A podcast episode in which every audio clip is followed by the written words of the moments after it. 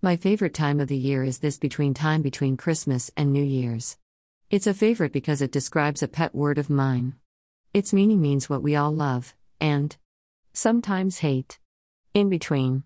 I know that it's two words, as it should be, because it combines the now and then the then. But the church thinks of it as, truly, one word. After December 25th, when do we stop saying, Merry Christmas? Is it the 26th or does the 26 still count but not the 29? When do we begin to say Happy New Year? Is it December 27th, or do we wait until New Year's Day, 12:01 a.m., to call all our neighbors and friends? I wouldn't suggest that, by the way.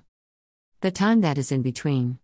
You find yourself grieving and anxious at the same time when you leave one job and anticipate another.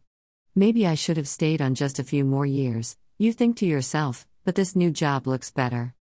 So why not? If someone tells you that she's in between jobs, then it becomes an uncomfortable time.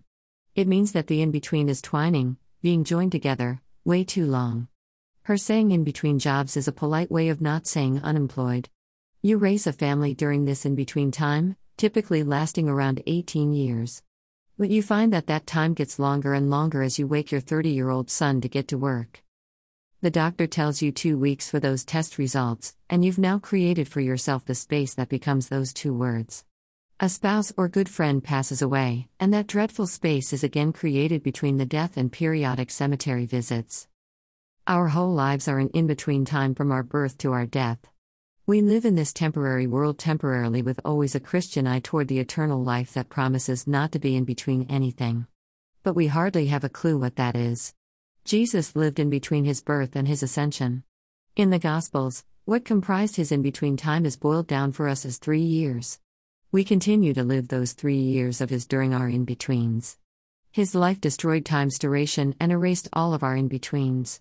And, on this feast day beginning a new year, who's the humble but strong woman who lived the in between time of Jesus. I believe it's the name that we honor as each new year begins to unfold. All under her guidance and protection. St. Luke said it best Behold, this child is destined for the fall and rise of many in Israel, in between time, anyone? And to be a sign that will be contradicted, Mary lived with the many of life's contradictions, and you yourself a sword will pierce so that the thoughts of many hearts may be revealed. A sword toward Mary breaks the difference between then and now. The Blessed Mother confirms the unity that her Son lived and died for. Retirement can rightly be called an in between time. We're in between whatever we did and what follows receiving that gold watch. What does time mean to a retired person? An extra cup of coffee with a good friend because time moves slower?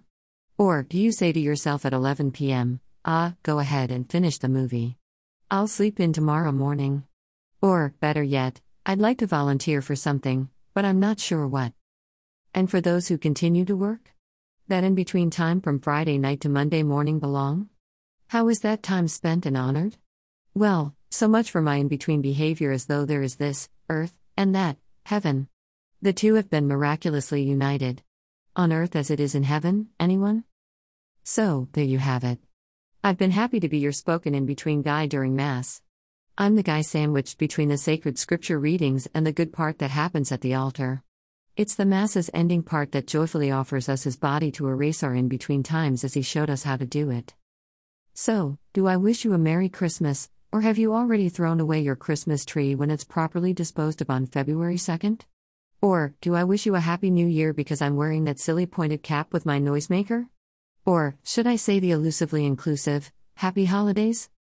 Or, from a Christian perspective, is it both slash and all performed and lived at the same time?